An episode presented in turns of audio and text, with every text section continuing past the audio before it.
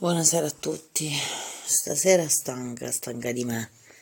In realtà è finita la settimana, quindi siamo più sereni. Vado a rilento con la mia lettura. La Atwood mi sta deludendo parecchio. Meno male che non ho tanti libri suoi. Non lo so, mi era piaciuta mm, l'idea del libro La vita prima dell'uomo così si chiama. Sì, ma in realtà no, lento, lento, lento. Domani spero di concedermi tre ore al mare, serena, rilassata, voglio prendermi il sole, voglio abbronzarmi, voglio godermela e pensare poco, la testa pesante, sia per la settimana lavorativa, sia per le spese per l'idea del compleanno, per più che altro per le cose che non dico.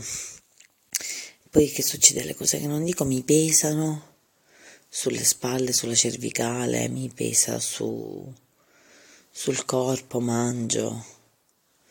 E devo rimettermi in sesto, devo riorganizzarmi e devo essere più sincera, non devo comprare più libri, ne ho... Uh, 1, 2, 3, 4, 5, 6, 7, 8 da leggere solo nuovi comprati di recente. Ehm, devo riuscire a dire no, devo riuscire a dire non mi va e devo fare le cose che mi, che mi vanno, perché se no somatizzo e non va bene dagli altri fronti. Oh, anche il discorso sì che mi piacerebbe dirle le cose. Um,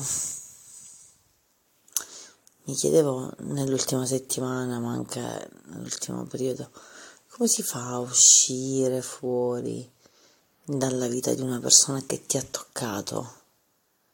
Come fai? Io non sono riuscita con Esther, le penso ancora, le scrivo.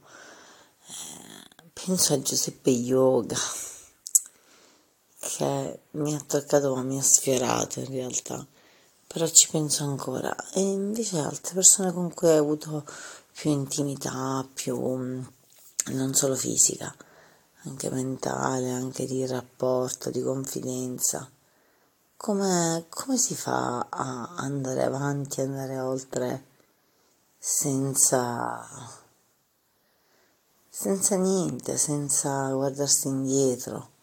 Sì, probabilmente si vive più felici, probabilmente.